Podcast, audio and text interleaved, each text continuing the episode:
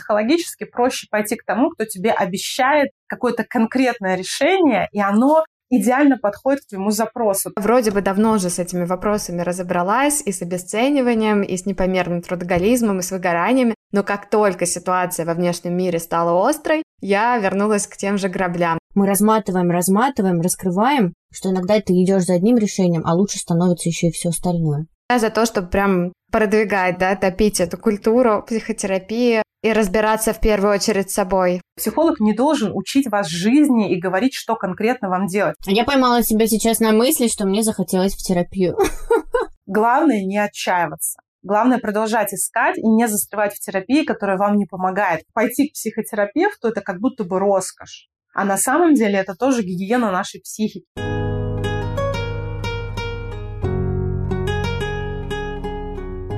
Привет, меня зовут Джул, и ты слушаешь подкаст «Сели, поговорили». Я маркетолог, пиарщик, но гораздо важнее, что я мама, жена, дочка, да и просто человек. Человек, которому в один день стало очень сложно разобраться, что делать, чувствовать и как жить. Здесь не будет обсуждений, кто прав, кто виноват, никаких можно и нельзя. Только теплые напутствия о том, как помочь себе справиться. Привет, я Ксюша, предприниматель и основатель пиар-агентства. Сегодня мы снова решили сесть и поговорить о грустном, важном, деловом и не очень, с людьми и про людей. Сегодня у нас специальный выпуск с врачом-психотерапевтом Никой Струженковой. Работа психотерапевта едва ли не самая востребованная в последнее время, поэтому с Никой мы сядем и поговорим о том, как распознать, что нужна помощь специалиста, как найти подходящего психолога и в каких случаях можно справиться самостоятельно.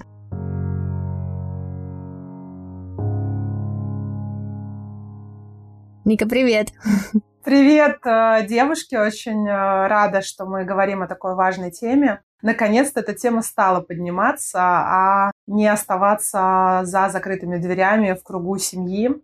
И теперь люди понимают, что эта проблема не только у них одних. И проще, да? Ты стала замечать? Вот тогда первый такой вопрос. Интересно, насколько активнее начала отзываться аудитория на тему? Ты же давно ведешь свой блог. Кстати, подписывайтесь на Нику. Блог шикарный. Рилс с вот этими, особенно там про абьюзеров и там все-все-все с короткими ответами на такие важные вопросы. Просто замечательно. Скажи, ты заметила, что активнее стал отклик аудитории в последнее время? Раньше в большей степени э, были востребованы психотерапевтические марафоны, сейчас в большей степени востребованы консультации индивидуальные, потому что люди действительно понимают, ситуация острая, надо что-то с этим делать. Абсолютно все старые проблемы, которые раньше были такими, ну, как бы вяло текущими, они вдруг резко актуализировались, и все наше беспокойство и тревога в связи с текущими событиями, естественно, оно обрушилось на каждого человека, и оно подпитывается прошлыми травмами. То есть это не просто сейчас стало плохо, это и было не очень хорошо, но стало еще хуже. Ну да, я, кстати, по себе заметила, что есть такие open loops, какие-то задачи, которые ты не решил до этого. Это могут быть и психологические какие-то проблемы, и просто, кстати, дела, которые финансовые или какие-то имущественные, которые у тебя затянулись. И это действительно очень сильно сейчас все обостряется, поэтому, в принципе, я понимаю людей, которые именно сейчас задумались о том, чтобы все-таки обратиться к психологу и обратиться индивидуально. Кстати, да, очень важно рассказать вам, что мы сегодня собрали не просто вопросы, да, на которые бы сами хотели получить ответы, хотя это тоже, конечно же, да, но мы решили узнать, что сейчас волнует многих, и собрали вопросы вместе с прекрасным digital-журналом и настоящим поддерживающим комьюнити для девушек «Твоя тарелка». На своих площадках они сделали опрос и собрали для нас топ беспокоящих, да, волнующих тем, на которые хотят получить ответ девушки. Ника, ну что, мы готовы на них ответить? Абсолютно готова. Отлично. Тогда начинаем.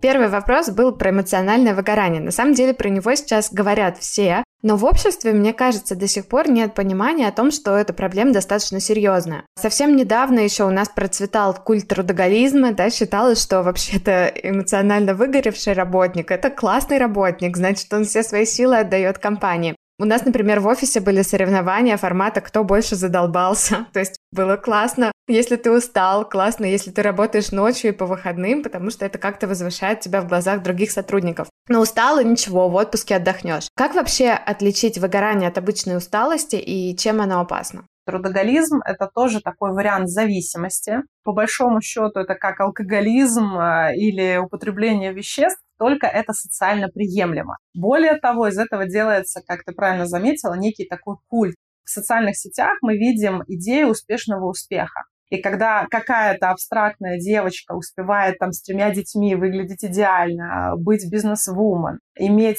своего шикарного мужа и загородный дом, у нас возникает ощущение, что я какой-то не такой, я, наверное, что-то делаю неправильно, мне нужно больше стараться, мне нужно становиться лучше. А поскольку во многих из нас еще жив вот этот вот пережиток советского прошлого, мы начинаем думать о том, что так, нужно работать больше. Если я хочу отдыхать и расслабляться, значит, я ленивый эгоист и бесполезный человек, который валяется на диване. Между тем, отдыхать действительно нужно, и это обязательное условие для того, чтобы разгружалась наша психика. Поэтому смотрите, друзья, признаки выгорания во многом пересекаются с признаками депрессии или, например, субдепрессии, то есть начальных проявлений. Один из главных признаков – это астения, то есть это усталость, невозможность встать с кровати, ощущение, что сил нет, причем с утра ты просыпаешься уже уставший. Для того, чтобы это диагностировать, вы можете просто открыть Яндекс, набрать э, тест Бека онлайн, пройти бесплатно на депрессию. Этот тест не ставит диагноз, но он дает вам понимание, что, кажется, пора задуматься, да, то есть симптомы депрессии уже присутствуют. Если вы срочно не начнете э, заниматься в том числе информационной гигиеной, да, отдыхать от всего этого потока, который на вас льется, то, естественно, депрессия может усугубиться. В целом выгорание – это такой, ну, модный термин, по большому счету, если вы немножко отдохнули и вам не помогло, значит, скорее всего, это депрессия, отголоски каких-то травм прошлых, и плюс сейчас имеет очень большое значение ПТСР посттравматическое стрессовое расстройство, то есть люди, которые пережили какие-то тяжелые события,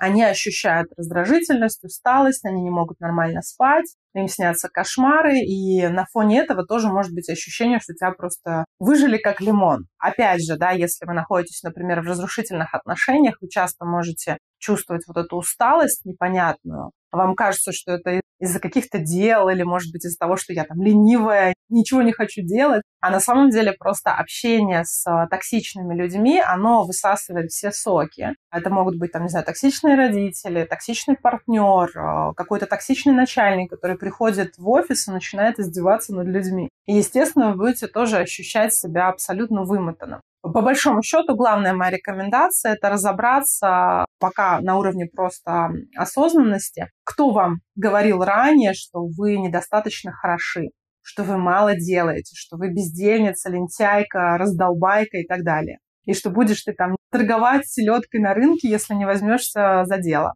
Соответственно, это все и подпитывает нынешнее ощущение «я должен больше». Не могу остановиться и расслабиться. И здесь тоже, по сути, это психотерапевтический запрос. То есть нам нужно понять, чей голос в голове говорит, ты мало делаешь.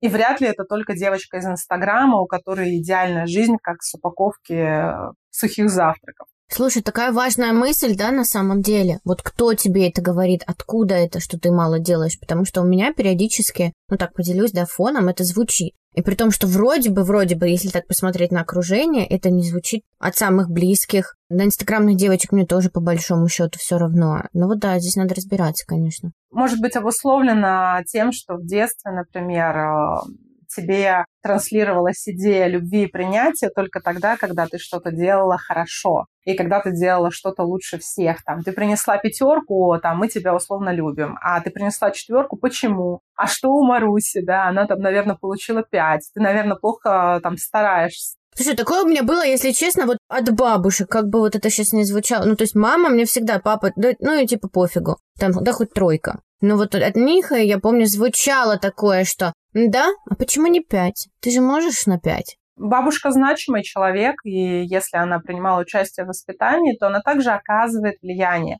И, по сути, все, что с нами происходит сейчас, э, это следствие тех ситуаций. И главным образом, если мы сможем разобраться с этими прошлыми ситуациями, то текущие, даже самые тяжелые события мы будем переживать легче. Это, ну, я наблюдаю у всех своих клиентов кто уже прошел психотерапевтический путь, то даже с нынешней ситуацией справляется проще, спокойнее, без ощущения безысходности какой-то. Вот, кстати, расскажу про себя. Я уже полтора года в терапии, Но у меня есть сейчас такое ощущение, что стресс как будто бы откатывает нас немножечко назад, в том числе и в психическом плане. И я вроде бы давно уже с этими вопросами разобралась, и с обесцениванием, и с непомерным трудоголизмом, и с выгораниями. Но как только ситуация во внешнем мире стала острой, я вернулась к тем же граблям, начала без разбора набирать проекты, работать днем и ночью, чувствовать недовольство собой, что недостаточно стараюсь, и как будто бы, что в этой ситуации я как-то не так проявляюсь. Вот что посоветуешь тем, кто сейчас чувствует похоже?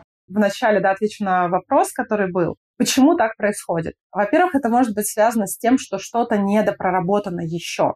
То есть, а, допустим, ты пришла в терапию, у тебя был какой-то актуальный запрос, например, с отношениями. И этот запрос ты решила, а какие-то глубинные слои, которые касаются нынешней ситуации, ты просто не затрагивала. Дело в том, что то, что сейчас происходит, максимально стрессовое событие. То есть сложно представить что-то более стрессовое. Там абсолютно все дискомфортные чувства. И бессилие, и беспомощность, и страх, и ужас, и ощущение вины выжившего, да, почему со мной все окей, а кто-то страдает. Это и страх там за будущее, за детей, то есть абсолютно весь спектр. И, скорее всего, просто эти травмы не затрагивались в твоей личной терапии. Плюс, как вариант, да, можно, например, расширить и добавить в свою терапию какие-то другие модальности. Действительно, бывает так, что мы упираемся в некую стену в своей терапии, пытаемся понять, что делать дальше, и если мы не видим результата, мы можем всегда попробовать что-то еще. Это не будет там предательством по отношению к терапевту, это будет просто возможность поиска разных вариантов чтобы все было максимально эффективно. Еще один такой момент, почему да, так происходит, потому что могут появиться и новые травмы в том числе. То есть чаще всего травмы возникают в возрасте там, до 18 лет, Обычно до этого возраста мы сталкиваемся с различными ситуациями, получаем все возможные травмы. Но, естественно, травма может возникнуть впервые и во взрослом возрасте. Например, человек попал в аварию или э, человек прочитал о там, страшной ситуации, которая сейчас происходит в мире, увидел там какие-нибудь жуткие видео, и для него это стало, возможно, не триггером, а именно впервые возникшей травмой. Так тоже бывает, поэтому что нам нужно делать? Нам обязательно нужно обратиться за помощью, если мы чувствуем, что наше состояние уже выходит из-под контроля, если мы видим симптомы по этому тесту Бека, если мы понимаем, что там появляется фоновая тревога, и мы не можем спать. Это такие как бы универсальные моменты, опять же, еще проблемы с аппетитом, с настроением. Это витальные функции, да, поесть, поспать, радоваться жизни. Если мы этого не можем делать, нам очень важно обратиться за помощью, потому что даже две недели такого состояния чреваты развитием депрессии. Да, и я сейчас думаю о том, что еще важно все-таки уметь отслеживать свои состояния, потому что я знаю, что многие, но настолько живут вот в этом бешеном ритме, что им даже некогда посмотреть, что вообще со мной происходит. И тогда, мне кажется, очень сложно отследить, что ты действительно стал меньше есть, что ты действительно стал меньше спать, что там какие-то проблемы у тебя начали возникать. Вот этот навык э, самоанализа какого-то, да, саморефлексии, а что вообще со мной происходит, мне кажется, это вопрос, который сейчас надо себе задавать почаще. И еще рекомендую всем попробовать медитацию осознанности, которая называется mindfulness. Это сейчас э, достаточно модная тема, но помимо моды это действительно очень полезная штука. И я сейчас просто прям вкратце расскажу, как можно сделать такую медитацию в домашних условиях. С любым действием, ежедневным, рутинным, которое мы выполняем. То есть мы берем, например, чашку чая. Как мы обычно пьем чай? Просто автоматически болтаешь по телефону, пьешь чай, не задумываешься о вкусе, о запахе, ни о чем. И вот самый простой вариант медитации mindfulness, mindfulness это и переводится как осознанность, это мы берем чай и просто про себя, да, отмечаем, что мы чувствуем. Там, мы чувствуем, как э, тепло от чашки там на наших руках, мы чувствуем запах, мы чувствуем вкус, как первый глоток попадает к нам в рот, и это очень приятно. И вот просто отслеживать наши чувства и наши мысли, да, что я там сижу в креслице, мне хорошо, мне спокойно, у меня есть пять минут, сосредоточиться просто на этом простом действии. Ну, помимо этого есть э, в целом там в интернете много всяких медитаций общедоступных. Это тоже помогает как раз-таки наладить контакт с телом и сделать то, что ты сказала, да, именно отслеживать замечать вообще, в принципе, свое состояние, свои чувства, свои мысли. Есть еще такая проблема, как диссоциация, когда человек, в принципе, перестает чувствовать тело. И перестает понимать, что с ним происходит, и даже он говорит, например, о каком-то тяжелом событии, но говорит равнодушно и отстраненно, так, как будто это его не волнует. Но при этом у него полный набор психосоматических заболеваний, там какой-нибудь ком в горле, постоянная тревога и бессонница, но сказать, что я чувствую, человек просто не может. Поэтому это тоже такой лайфхак. Да, такая некая практика наблюдения. Просто не вмешиваешься, просто отслеживаешь детально то, что ты чувствуешь. Я, кстати, пробовала раньше, до рождения Савелия, у меня даже получалось это делать. А теперь я успеваю следить пока что только за ним.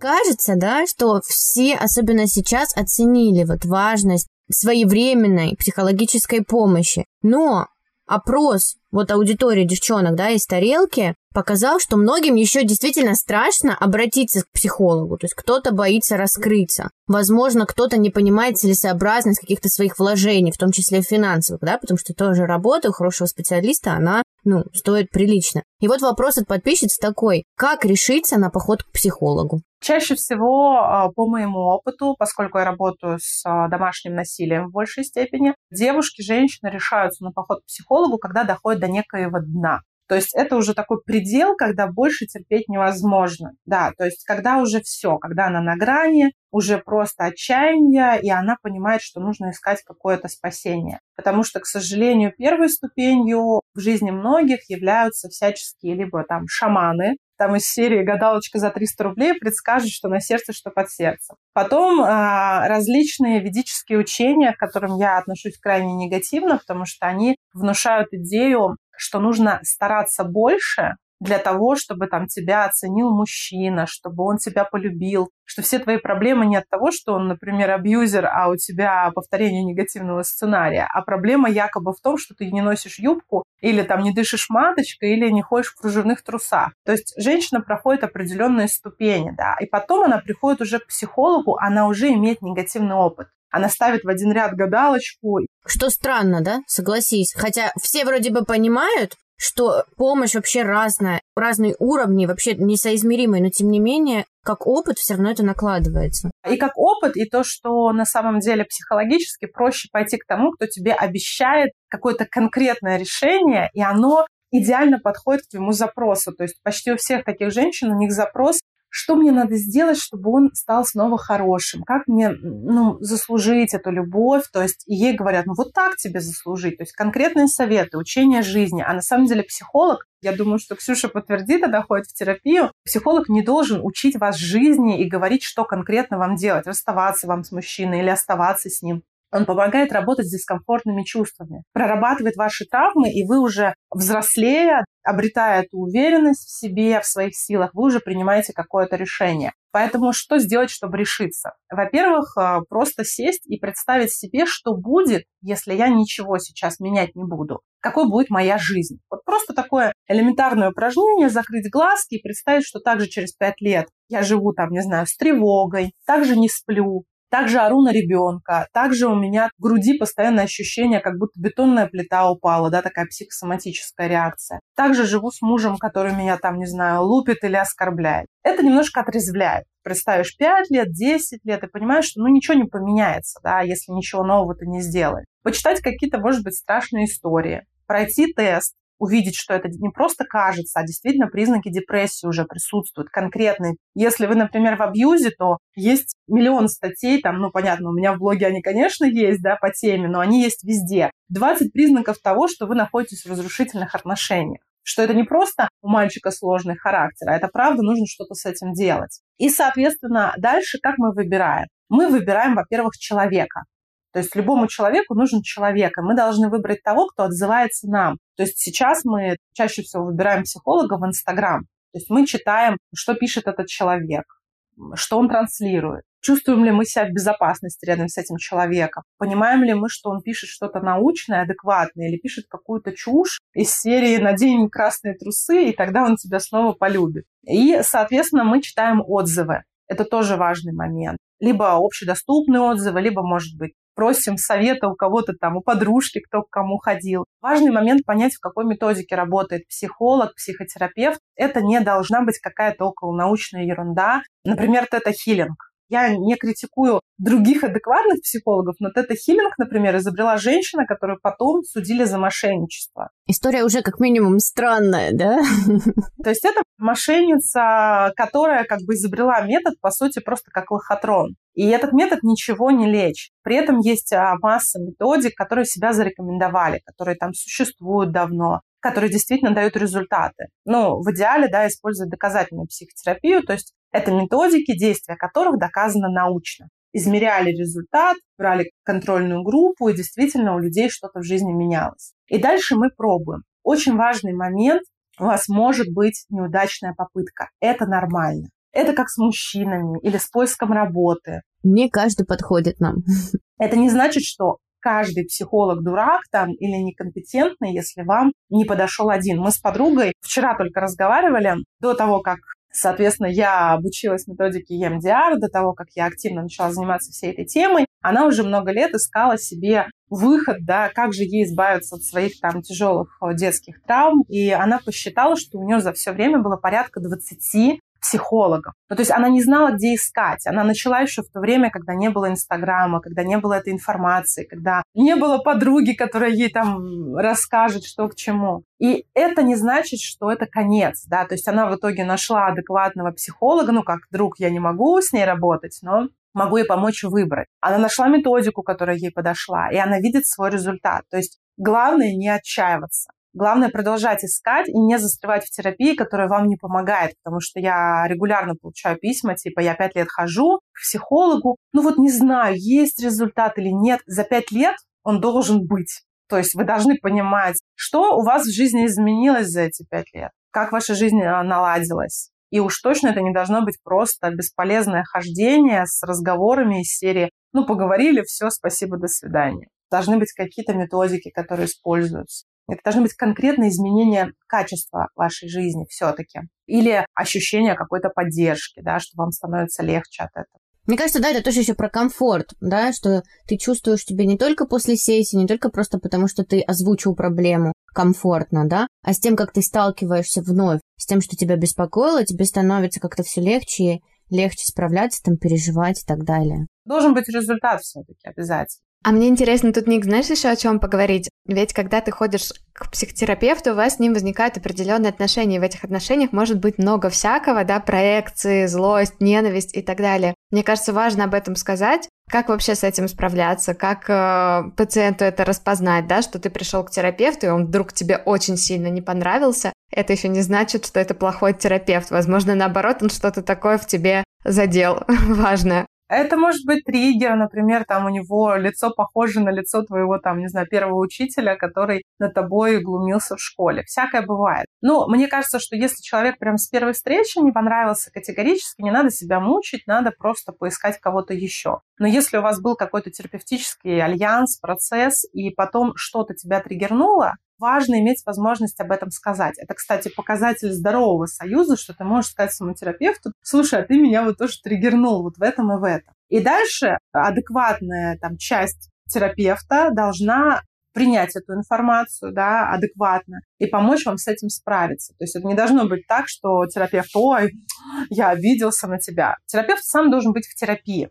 И когда он ведет сессию, он все-таки должен преимущественно находиться в своей субличности здоровой, да, субличности психотерапевта. И все свои обидки, все какие-то свои переживания он просто потом принесет уже к своему терапевту. А с клиентом он должен дать как минимум валидацию, то есть поддержку, принять чувства и сказать, да, спасибо, что ты об этом говоришь, давай мы разберемся, откуда это идет, с чем это связано. И чаще всего, конечно, это просто триггер. То есть это не терапевт в чем-то виноват, а просто вскрылся какой-то глубинный слой. Я тоже в терапии уже достаточно давно, и тоже бывало говорила своему терапевту, так, ты знаешь, что у меня случилось? Вот что-то я тут на тебя обиделась там за что-то. Причем не по отношению к себе, а там у него в Инстаграме прочитала и такая, это ж как же так? Все нормально, это абсолютно обыденная ситуация, с которой можно легко разобраться и работать дальше. Ну да, самое главное это память открытость, да, здесь. Да, просто сказать, то есть иметь возможность сказать, потому что у многих клиентов основной запрос, связанный с детско-родительским абьюзом, это запрет на эмоции. То есть нельзя плакать было, нельзя выражать эмоции, иначе с твоими эмоциями никто не может справиться якобы из родителей, или тебя накажет. То есть терапевт — это, в принципе, человек, с которым многие формируют впервые в жизни какие-то здоровые отношения. И очень важно впервые, да, когда человек заявляет о своих чувствах, ощутить поддержку и принятие этих чувств. То есть терапевт, естественно, не должен вам сказать, что за глупости, что ты такое говоришь там, на что тут обижаться, ну ты вообще просто, какой кошмар, я в шоке. А у меня тоже подруга рассказывала историю, как она впервые записалась к психологу, и до этого она всегда работала по аудиосвязи, то есть просто как звонок по телефону. Это возможно. И, соответственно, она звонит новому психологу, и оплаченного часа, 15 минут, этот психолог возмущается и говорит, это как это по аудио? Это вы думаете, так можно ходить к психологу? Нужно сидеть спокойно в комнате с видеосвязью, что-то у вас там какой-то шум, что это вы на улице, что это вы делаете все не так. У психолога его собственные триггеры так поднялись, что он 15 минут потратил из э, оплаченного времени.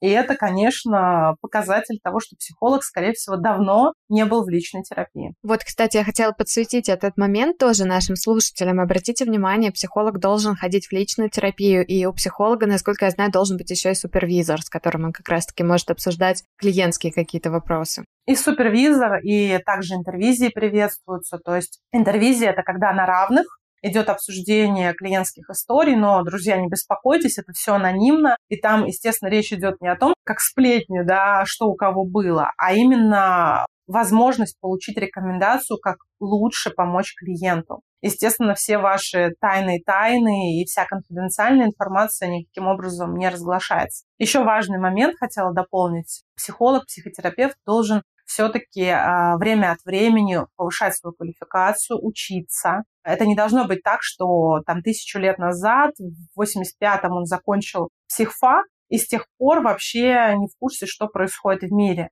Я сталкиваюсь с тем, что специалисты не знают самых там новых передовых методов классных, которые пришли к нам из США, из Европы, то есть они слыхом не слыхивали, что это такое работают там в какой-то разговорной методике тысячу лет назад освоенной и ничего больше не знают. Не читают, не учатся, не проходят никакие обучения, мастер-классы. И, конечно, они застревают вот в этом вот коконе, и помощь получается такая очень однобокая, во-первых, а во-вторых, это тоже показатель эм, личностных качеств самого терапевта. Он надел на голову корону и считает, что вот мой диплом, да, и какой-то личной заинтересованности, да, еще специалиста в результате своего клиента, потому что ты понимаешь иногда, что, возможно, да, запросы клиентов тебя толкают на освоение каких-то новых методик, да, ты же постоянно растешь, это такой здоровый процесс профессионального роста, что здесь ты понимаешь, что вот так справиться не получится, возможно, какие-то новые методы, инструменты. Слушай, да, ну здорово, это прям важный, да, такой фактор, чтобы постоянно специалист обновлял свои знания. Ну вот, кстати, запрещенная ныне соцсеть очень нам в этом помогала, потому что всегда можно подписаться на специалиста, посмотреть вообще, что у него в жизни происходит, посмотреть какую-то объемную картинку, подходит ли тебе эксперт еще до встреч. Ну и плюс, мне кажется, сейчас есть столько разных сервисов и платформ, которые предлагают психологическую помощь, что действительно это стало гораздо-гораздо доступнее. Надо пробовать, на самом деле. Цена вопроса разная какой-то есть минимальный порог. То есть если это сам прям начинающий специалист, только после института, возможно, будет э, там низкий ценник. Но если человек работает 10 лет, и его консультация стоит 1000 рублей, это странно. Но это тоже, мне кажется, показатель. По городу в среднем консультацию стоит там, ну, скажем, две с половиной тысячи, там, возможно, какие-то абонементы. То есть, ну, это какой-то такой средний минимум, который адекватен, если это не медийный психолог. А это не значит, что он плохой. Просто мы все понимаем, что если это медийный человек, который ведет блог, его консультация стоит дороже. Но если этот человек учится, например, он не медийный, он учится, он проходит супервизии, личную терапию, он будет тоже классным для вас просто нужно подобрать, да, то есть очень важно смотреть еще и на свой отклик некий, да, чтобы человек был, например, для вас теплым. Кому-то, может быть, нужен кто-то там построже, поироничнее, кому-то нужен теплый и ласковый, да, в зависимости от ваших травм, опять-таки, и от ваших личных предпочтений. Там, например, у меня психотерапевт мужчина, вот у меня были какие-то все основные травмы на тему фигуры отца, и мне очень важно было, чтобы терапевт был принимающий мужчина. И, в принципе, так и случилось, да, то есть мы подбираем по каким-то своим критериям, но, опять же, не нужно зацикливаться, да, надо тестировать, и в конечном итоге вы найдете того, кто вам подойдет. То есть э, я уверена, что для каждого найдется и свой метод, и свой э, психолог, и можно будет получить эту квалифицированную помощь. Только не надо ориентироваться на то, что это будет за один раз, да, по щелчку в 3.15.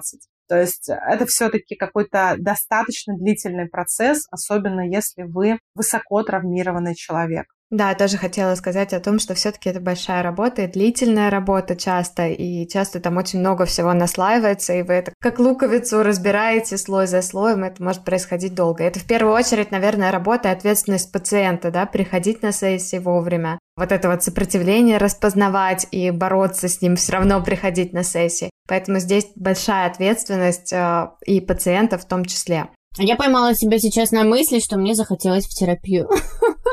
Не, в смысле, я была там уже, ну, правда, много лет назад. И вот, кстати, да, ты говорила там про эффективность, и я прям внутри себя поблагодарила, да, а, своего терапевта, потому что она мне действительно помогла, то есть результаты действительно есть. Но сейчас просто я сталкиваюсь с какими-то новыми вопросами, да, у меня родился ребенок, мне хочется выстроить здоровые отношения с ним.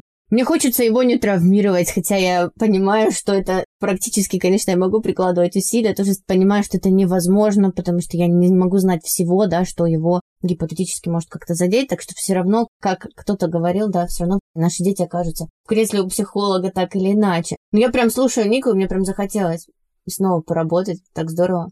Да, приходи. Двери наши открыты. Потому что мне кажется, что когда человек заходит в терапию, особенно который там уже был, да, и вообще с какими-то запросами, это всегда рост. Вот, ну, коучинговая практика это другая, там профессиональная тоже возможно, есть какие-то методики, да, которые действительно помогают. Но все-таки улучшение состояния и качества жизни это однозначно психотерапия, и ты прямо ощущаешь рост, что это инвестиция, да, это инвестиция в себя такая огромная, и что даже неочевидные вещи, то есть ты можешь прорабатывать отношения там с ребенком, с мужем, что угодно, а в итоге гораздо легче начнет получаться на работе, да, то есть это все в такой связке, мне кажется, правильно, как Сю сказала, как мы разматываем, разматываем, раскрываем, что иногда ты идешь за одним решением, а лучше становится еще и все остальное.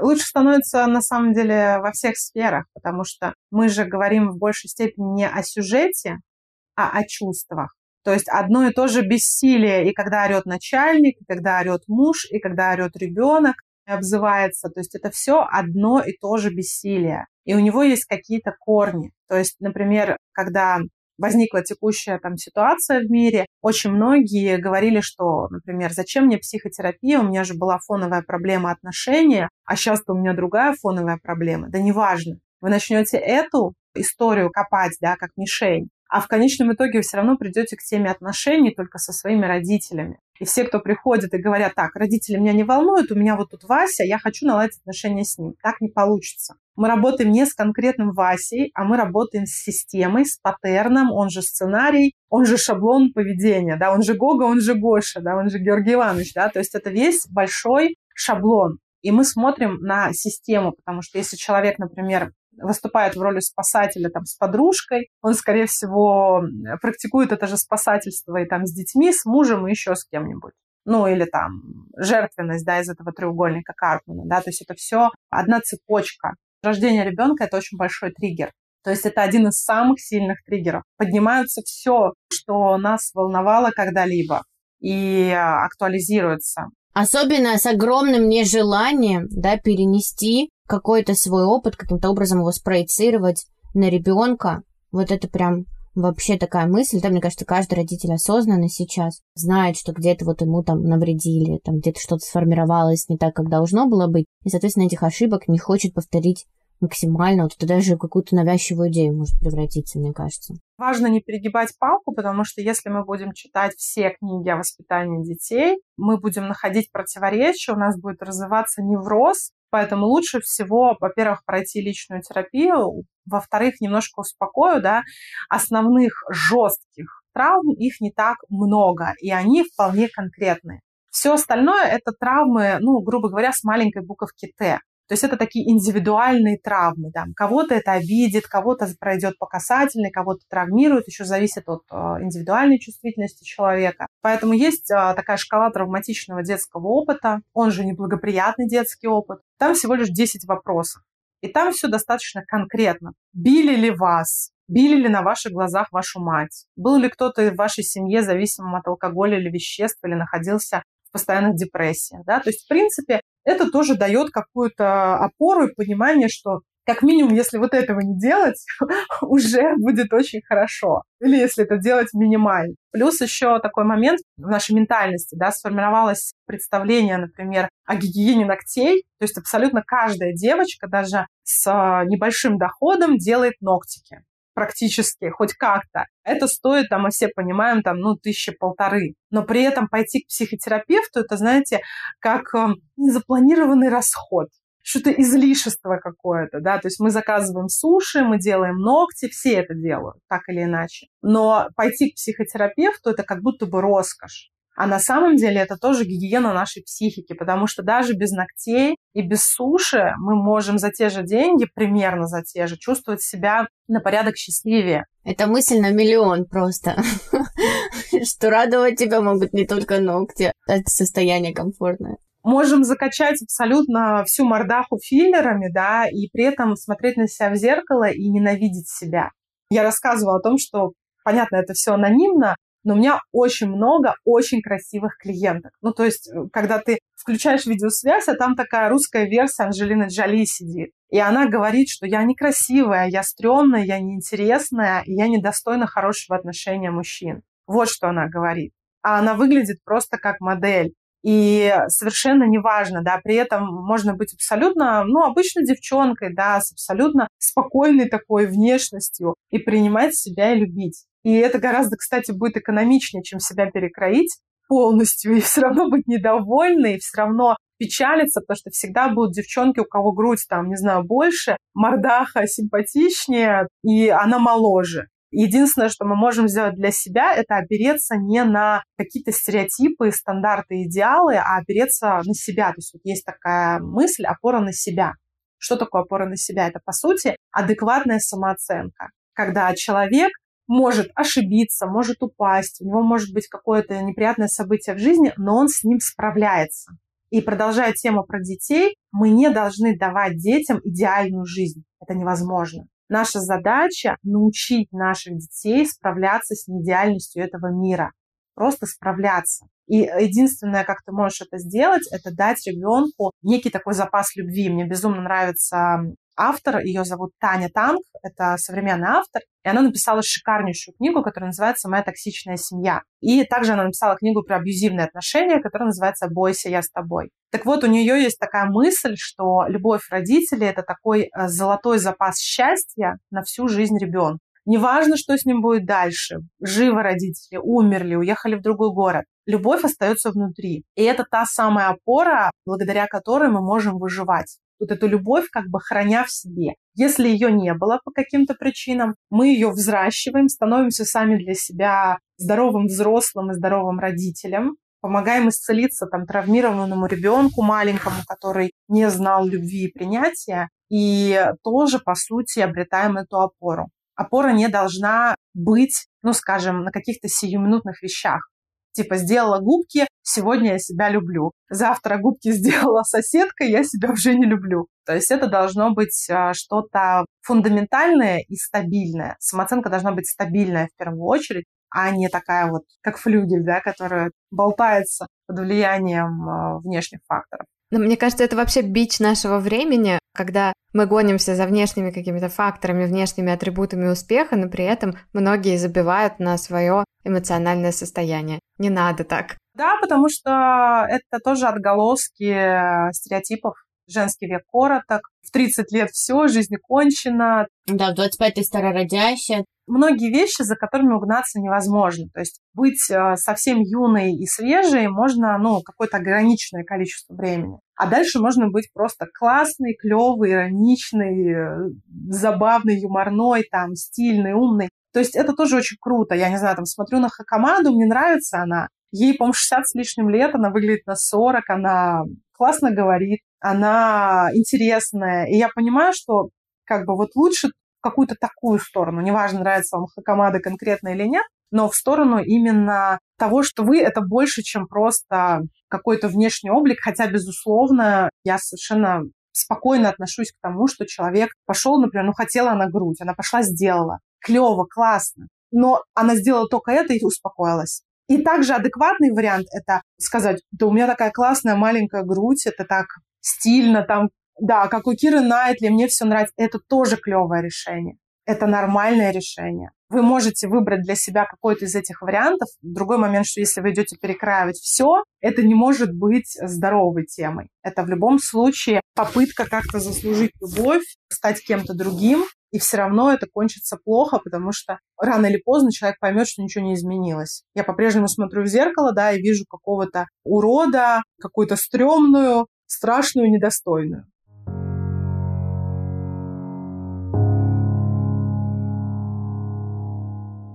Хочу поговорить про семью чуть подробнее, потому что близкие могут стать как опорным поддерживающим звеном, так и наоборот стать причиной внутренних противоречий, беспокойства. Вы, кстати, заметили, как на фоне всех событий обострился конфликт поколений? Да, заметили, конечно. И дело даже не в политике, думаю, а в отношении вообще к стрессу, к ситуации. Правда, вот я сейчас сама не переживаю острый период, да, с родителями, потому что, возможно, сама встала в их тапки из разряда родишь ребенка, да, поймешь и вот это все. Но было время в мои 17-18, когда конфликты были серьезные, и страдали обе стороны. Я убегала там из дома, всячески протестовала против всего, что мне вообще говорят, мне мама там и папа. И помню, что у меня в голове всегда билась одна мысль, что они меня не понимают. И вот здесь мы получили такой вопрос, да, от девчонок, хотя очевидно, что он у меня до сих пор волнует. Как что-то объяснить родителям, когда они не хотят идти на контакт? Вопрос э, прекрасный. Начну с того, что подростковый возраст – это, в принципе, возраст очень тяжелый. Это очередной этап сепарации э, ребенка от родителей. Это гормоны, которые бушуют, и в целом даже у адекватных родителей с подростком чаще всего возникают какие-то конфликты. Более того, если их совсем не возникает, это еще больше вопрос. То есть это, получается, растет такой удобный ребенок, либо потом вскроется его темная сторона, которая будет очень пугать, либо это ребенок, который уже зашорен, да, в тисках, боится выразить свои чувства, эмоции, и это еще хуже. Конфликты – это нормально абсолютно нормально. Вопрос, как мы выйдем из этого конфликта, потому что по моему опыту именно в подростковом возрасте часто возникает такой момент, когда отношения уже портятся без возврата. И родителю, если у него конфликт с ребенком, ему не нужно пытаться что-то сделать с ребенком. Ему нужно просто пойти в личную психотерапию. И там ему в результате этой психотерапии придет важная мысль. Во-первых, отстать от ребенка в каких-то не принципиально важных вещах. То есть хочет он покраситься в зеленый, проколоть себе бровь, там еще что-нибудь, носить какие-нибудь вещи, которые не нравятся родителям, слушать Моргенштерна, если родители против. В идеале родитель может послушать Моргенштерна вместе с ребенком, немножко ослабить хватку. И дальше, если мы даем а, ребенку свободу вот в этих мелочах, вот он в своей комнате творит безумие какое-то, допускай. Пусть он так делает. Вот тарелку он должен убирать, например, за собой в кухне. Что-то делать он должен, помогать и участвовать в жизни семьи. Но если он хочет устроить вот это безумие в комнате, пусть он устроит. Если вы испытываете стыд перед друзьями за это, то это ваш стыд это ваш стыд, и он все равно порядок наводить не будет. У вас просто будут э, жуткие какие-то конфликты. Давая свободу в мелочах, вы получаете больше возможности настоять в чем-то действительно важном, потому что у ребенка не включается дух противоречия и не возникает мысль, что родители не дают мне свободы. Они ему дают в чем-то. И он уже радуется. Ребенок, на самом деле, вот ему разреши покраситься, например, в зеленый. Не факт, что он покрасится. А если запретишь, то он покрасится на зло плохо, поганой краской испортит себе волосы, например. Мы очень сильно э, триггеримся от э, наших детей. Вот это сто процентов. То есть идет какая цепочка. Бабушка травмировала маму, мама выросла, травмировала внучку. То есть это вот такая бесконечная цепочка. И если, например, конфликт с подростком, это означает, что у вас есть какие-то дискомфортные чувства. Чаще всего это что? Бессилие, злость, раздражение и обида. Обида типа «я ночами не спала», э, там у меня волосы повыпадали, я там вынашивала эту беременность, а он, гад такой, двухметровый, вырос и ведет себя как сволочь, да? Это наши дискомфортные чувства. Все наши отношения с детьми настраиваем мы. Мы ими руководим. Ребенок, он ребенок, он не несет за это ответственности. Если меняетесь вы, меняется и система.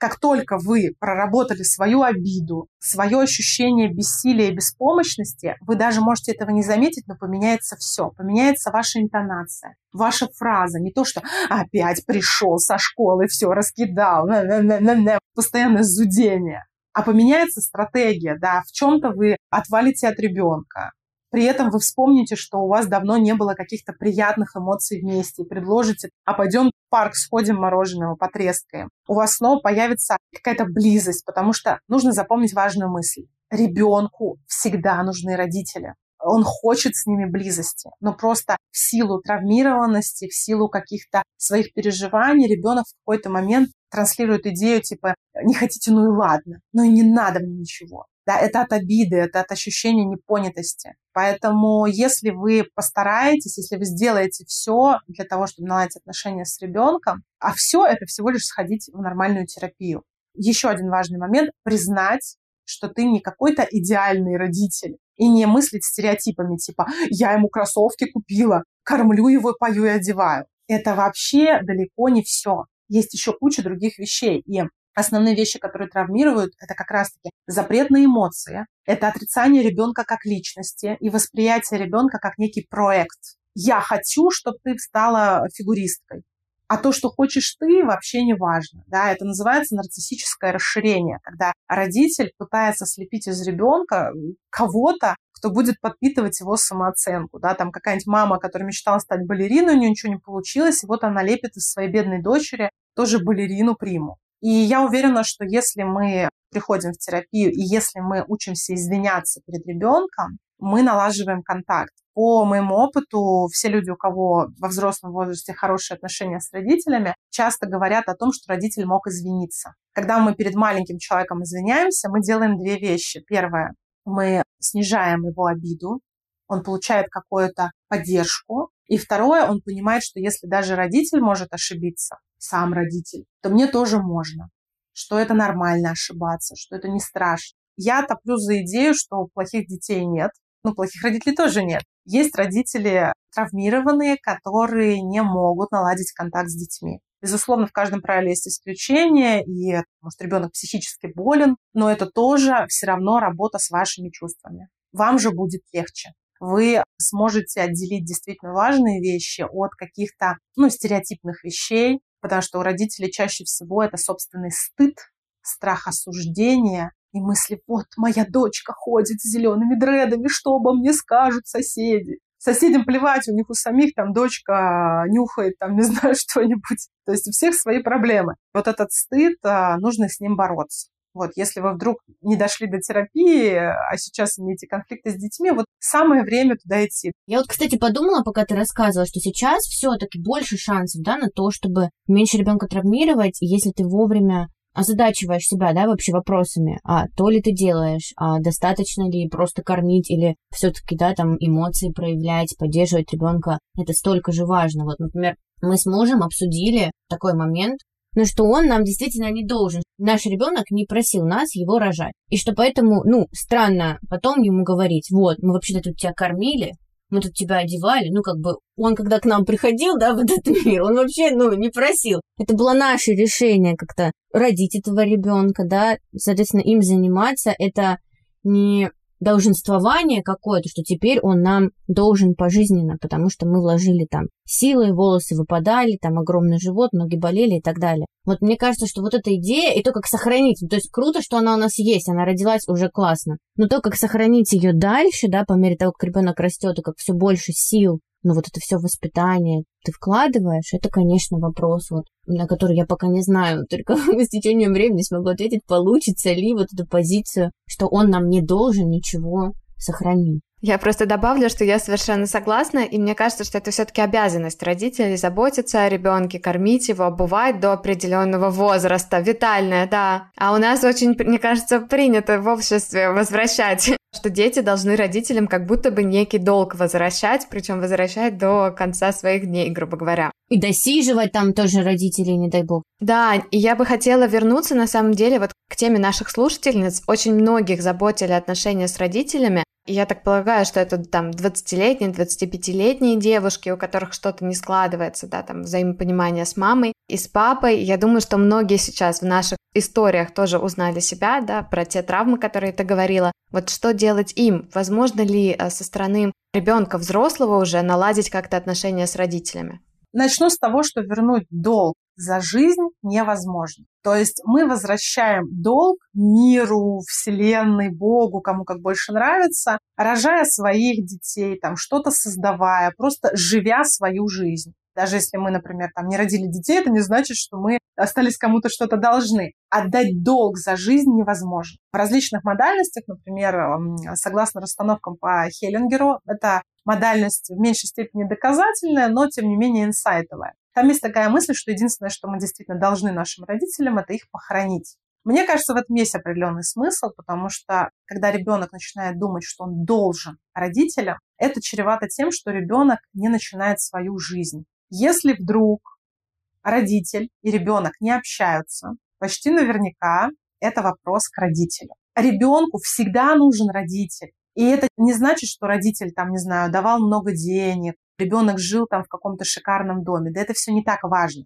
Значит, там не было, например, любви. Поэтому, что касается налаживания отношений, как я всегда говорю своим клиентам, ваша главная цель в терапии – исцелить ту маленькую девочку или того маленького мальчика, которым вы были. То есть перепрожить травмы, отдать ответственность родителям, да, не для того, чтобы их обвинить, закидать помидорами или еще что-то, а для того, чтобы начать свою жизнь. Цель – помочь себе. Дальше бывает по-разному. Кто-то налаживает отношения с родителями, кто-то принимает для себя радикальное решение с ними не общаться, и это тоже нормально. Это такая достаточно радикальная точка зрения, инсайтовая, да, для многих она звучит ужасно. А между тем, давайте возьмем крайность. Например, там, не знаю, отец насиловал дочь. И при этом мать делала вид, что ничего не происходит. И это не редкая история. Она что, должна потом есть оливье под елкой с этим отцом?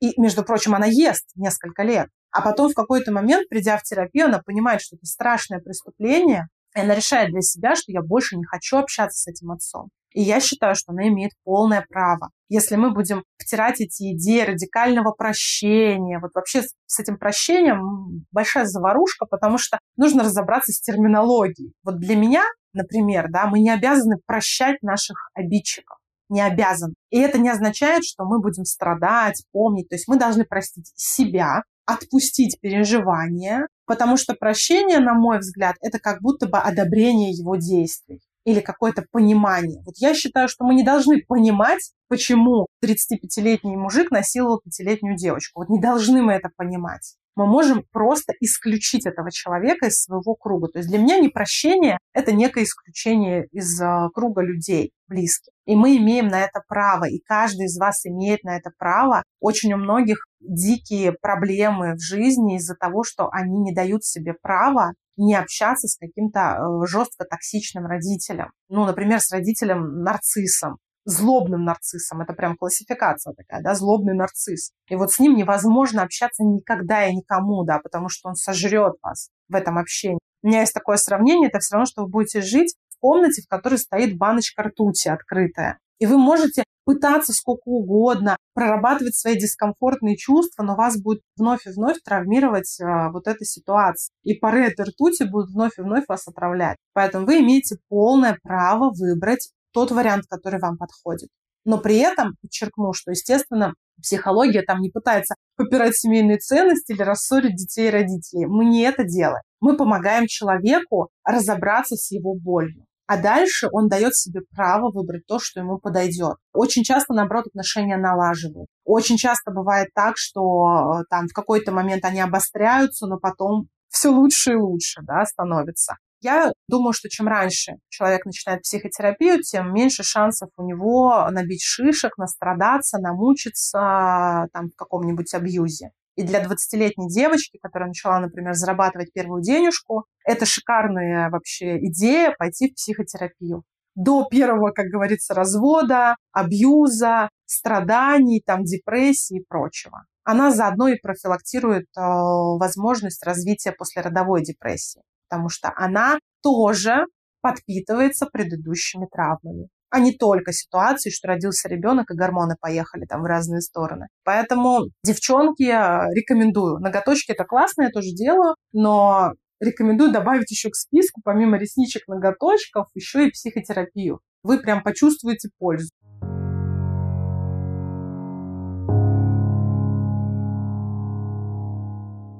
А у меня такой вопрос. Отвести подростков в психотерапию, как, например, это сделать, ну, так, чтобы это не выглядело, вот я тебе сказала, тебе надо там, ты, ну, больной, грубо говоря, с тобой что-то не так, а если это действительно твое искреннее желание помочь, вообще, может быть, не подростку, а ребенку, вот есть ли практика, вот как это сделать или предложить какой-то совет здесь? Чтобы это не выглядело как назидание. Вот ты иди, потому что с тобой что-то не так. Я даже, наверное, расширю немножко вопрос Джул. Мне кажется, в принципе, это на всю семью действует. То есть ты можешь видеть, что у тебя мама, например, в депрессии многолетней, или муж, ты видишь, что он там выгорает сильно на работе, и что тоже какие-то тревожные звоночки. Я понимаю, что мы не можем отвечать за действия и желание пойти в терапию другого человека. Но, может быть, есть способы, во-первых, какие-то тревожные состояния у близких распознать, а во-вторых, как-то их подтолкнуть к тому, что эту проблему нужно решать. Да, ну чтобы они не ощущали, да, какое-то давление с нашей стороны. Начнем с детей. Ну, например, там специалисты моей команды, психологи, они работают онлайн с детьми от 8 лет. Уже от 8 можно полноценно работать просто там, находясь в совершенно разных странах. Что мы делаем именно с детьми? Я предлагаю, во-первых, да, прислушаться к самому ребенку, потому что, возможно, ребенок уже давно хочет в терапию. Это сейчас модно. О терапии говорят всяческие звезды, там, не знаю, ТикТока, Инстаграма ребенок, который ведется на такие авторитеты, он и так, возможно, уже имеет позитивное отношение к этой ситуации, да, потому что сейчас все об этом говорят. И если, например, там, не знаю, какой-нибудь Егор Крид рассказывает о своих панических атаках, ребенок, у которого панические атаки, тоже понимает, окей, Егор, наверное, он куда-то ходит, значит, это окей. То есть это становится модным. Это круто, что это становится модным. Второй момент, э, естественно, мы ребенка агитируем не через призму того, что сходи к психологу, наладишь отношения с мамочкой, а через призму того, что, о, у тебя там, ты говорил, проблемы со сверстниками, у тебя это наладится. То есть через его социум, потому что в этом возрасте обычно уже ребенка волнует его общение с э, друзьями, с там, девчонок, общение с парнями, уверенность. То есть предложить ему мотивацию, которая ему будет интересна предложить ему поучаствовать в выборе психолога. Обязательно акцентировать, что психолог не будет сливать маме эту информацию. И, естественно, мама не должна трясти психолога. Ну, даже если она будет трясти, важно, чтобы он ничего не рассказывал. Потому что это принципиальный момент. У ребенка должно быть доверенное лицо. И если там, не знаю, девочка начала вести сексуальную половую жизнь в 16 лет, психолог не должен сливать эту информацию маме. Опять же, маме важно понимать, что все вопросы ребенка приведут к ней к ней и к отцу. И с этим нужно, ну, как бы смириться, принять. Всегда мы говорим о том, что если ребенок пришел в терапию, мама должна бежать, сверкая пятками в первых рядах туда. То есть терапия ребенка без терапии мамы это, ну, такая, в общем, тупиковая история, потому что нам нужно обязательно это сочетать. То есть она сама должна тоже снять корону, понять, что значит, скорее всего, она влияет на ребенка, как ей там лучше поддержать, она тоже должна отправиться в терапию. Мы не заставляем. Мы можем даже начать с себя, рассказывать, просто информировать о том, как нам это помогло. Что касается взрослых членов семьи, там, как привести мужа в терапию, маму, брата, кого угодно. Только информирование и собственный пример. То есть не то, что иди в терапию, иди в терапию, с тобой что-то не так. А просто, а ты знаешь, блин, я там такой классный метод попробовала, я там смогла проработать свои панические атаки, просто, я не знаю, так клево. То есть делиться опытом. Плюс близкие люди очень часто сами замечают. То есть у меня много было примеров, когда жена пришла в терапию, муж более-менее осознанный был против, но увидел, что жена поменялась, сам пошел. То есть прям пишет, здрасте, моя жена у вас в терапии, вот она мне так понравилась, как у нее там какие результаты, я тоже хочу. Некоторые осознанные пишут, здравствуйте, я прочитал ваш блог и понял, что я тиран. Что мне с этим делать? Вот так и пишут. Я думаю, котик ты мой, да я ж просто обнять тебя сейчас хочу. Такой ты молодец. Мужчинам же тяжелее прийти в терапию, потому что они растут в установке «мальчики не плачут», то есть мальчики эмоции не проявляют. Им стыдно, им страшно. Мужчины часто считают единственной допустимой для себя эмоцией гнев. Вот стукнуть кулаком по столу – да. Бояться быть виноватым, плакать – нет. Между тем, это действительно тоже очень эффективно, конечно же, и для мужчин будет. Мы не можем никого заставить причинить добро. Мы можем только мотивировать. То есть не спасатель, а мотиватор. Рассказывать, подсовывать статейки. Если подруга в абьюзе, и мы видим, что ее бьет муж, не надо драться с ветряными мельницами. Помощь какая? Вот блог Ники, там, не знаю, почитай. Вот книжка Тани Танк про абьюз, почитай. И говорим я сообщениями. То есть не ты, дура, живешь с козлом, а я за тебя переживаю, я тебя очень люблю. Может быть, тебе нужна какая-то помощь. Понимаешь ли ты, что что-то странное происходит? Вот как-то так. Или какая-то ситуационная помощь, когда он ее избил, она звонит в слезах, и мы ее там, не знаю, забираем к себе домой и отпаиваем чаем. Но заставить мы не можем, потому что чем больше активничает спасатель, такой именно деструктивный спасатель из треугольника созависимых отношений, треугольника Карпмана, тем а, меньше у жертвы шансов выбраться, потому что она складывает ответственность за свою жизнь другого, жалуется спасателю, сливает свой негатив, а потом идет к своему абьюзеру в очередной раз, а вы же остаетесь виноваты. Если мы очень сильно хотим причинить добро и не можем с этим жить, то это наш уже запрос в терапию, и мы можем с ним прийти и разобраться, почему я считаю, что я умнее всех и знаю, как всем жить, и собираюсь всех учить. Ну, это, кстати, такой очень важный да, показатель, когда ты отслеживаешь у себя желание начать активно влиять на других людей, на решения других людей. У тебя прям аж хочется, аж не может, аж зудит. Вопрос с тобой, значит, пора тебе туда идти. Конечно. Мы не можем знать, как нужно жить. То есть, на самом деле, никто не знает, как нужно жить, даже ваш самый лучший психотерапевт, никто не знает. Мы знаем конкретные понятия, термины, мы можем определить дискомфортные чувства, можем с ними разобраться, но вы можете поступить по-разному. Нет единственно верного решения. Да? Например, ваш муж переспал с лучшей подругой. Какие есть варианты решения? Обоих исключить? Исключить только его или только ее? И варианты правильные у всех будут свои. Кто-то, например, простит эту подругу и будет с ней дальше дружить еще 10 лет, прям по-настоящему, просто проработав дискомфортные чувства, решив, что ну вот, вот так. А кто-то не будет общаться ни с ней, ни с ним. Хотя ситуация одна и та же. Вот, поэтому тут важно, опять же, отловить свои чувства. Какой я чувствую себя, когда, например, ее обижает муж, а она с этим ничего не делает. Я себя чувствую злой, бессильный, например. И это, скорее всего, попадает в мою собственную боль, когда меня, например, бил отец, а мама не защищала. То есть это просто собственные триггеры, или, опять же, нам нужно не забывать про такое понятие, как проекция. Проекция – это психологическая защита, когда мы путаем внешнее и внутреннее. Например, человека бесят э, люди с лишним весом. Почему?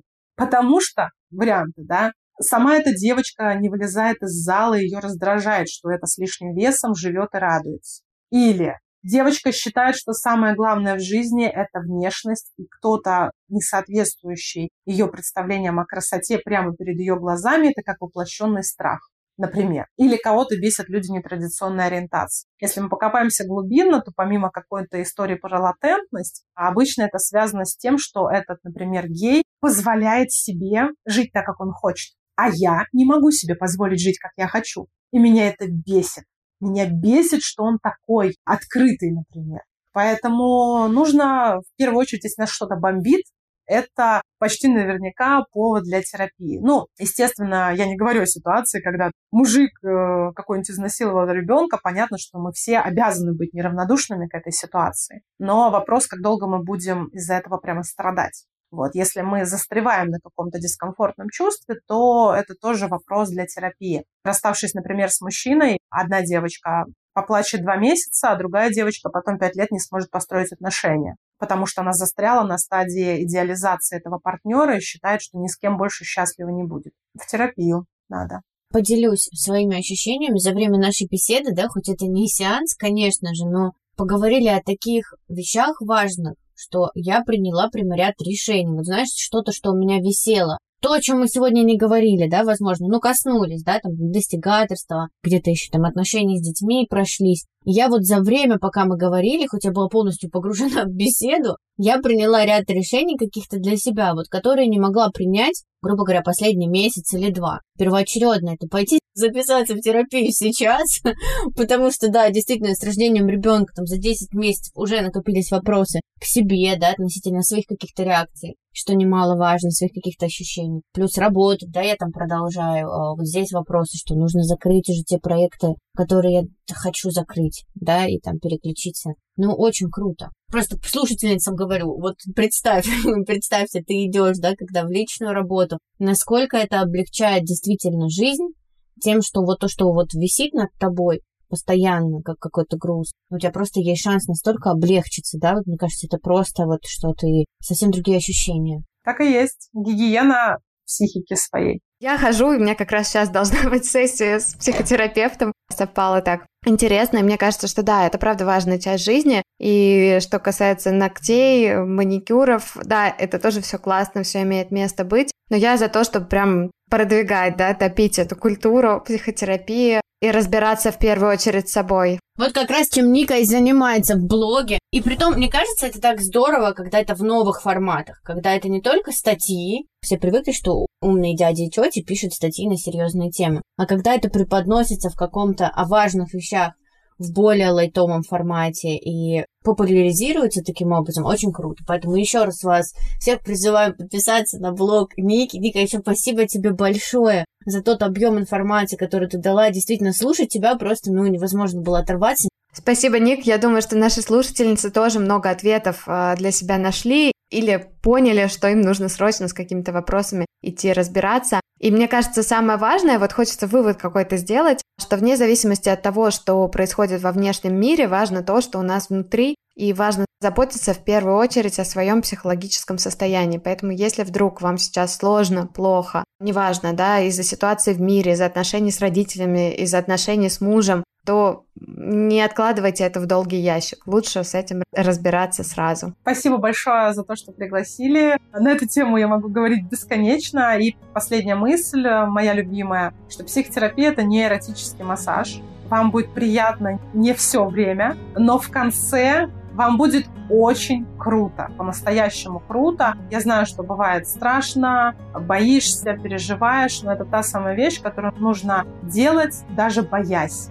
То есть это просто важная вещь, которую мы не можем не делать. И сейчас, э, к счастью, этот тренд появился, чему я очень рада. И несмотря на то, что есть много странных методик, которые я не признаю, среди них есть очень много того, что я уважаю. И у вас будет обязательно свой какой-то путь, свой метод, который вы выберете. И сможете разобраться со своими переживаниями, дискомфортными чувствами. Спасибо, Ника. Всем пока.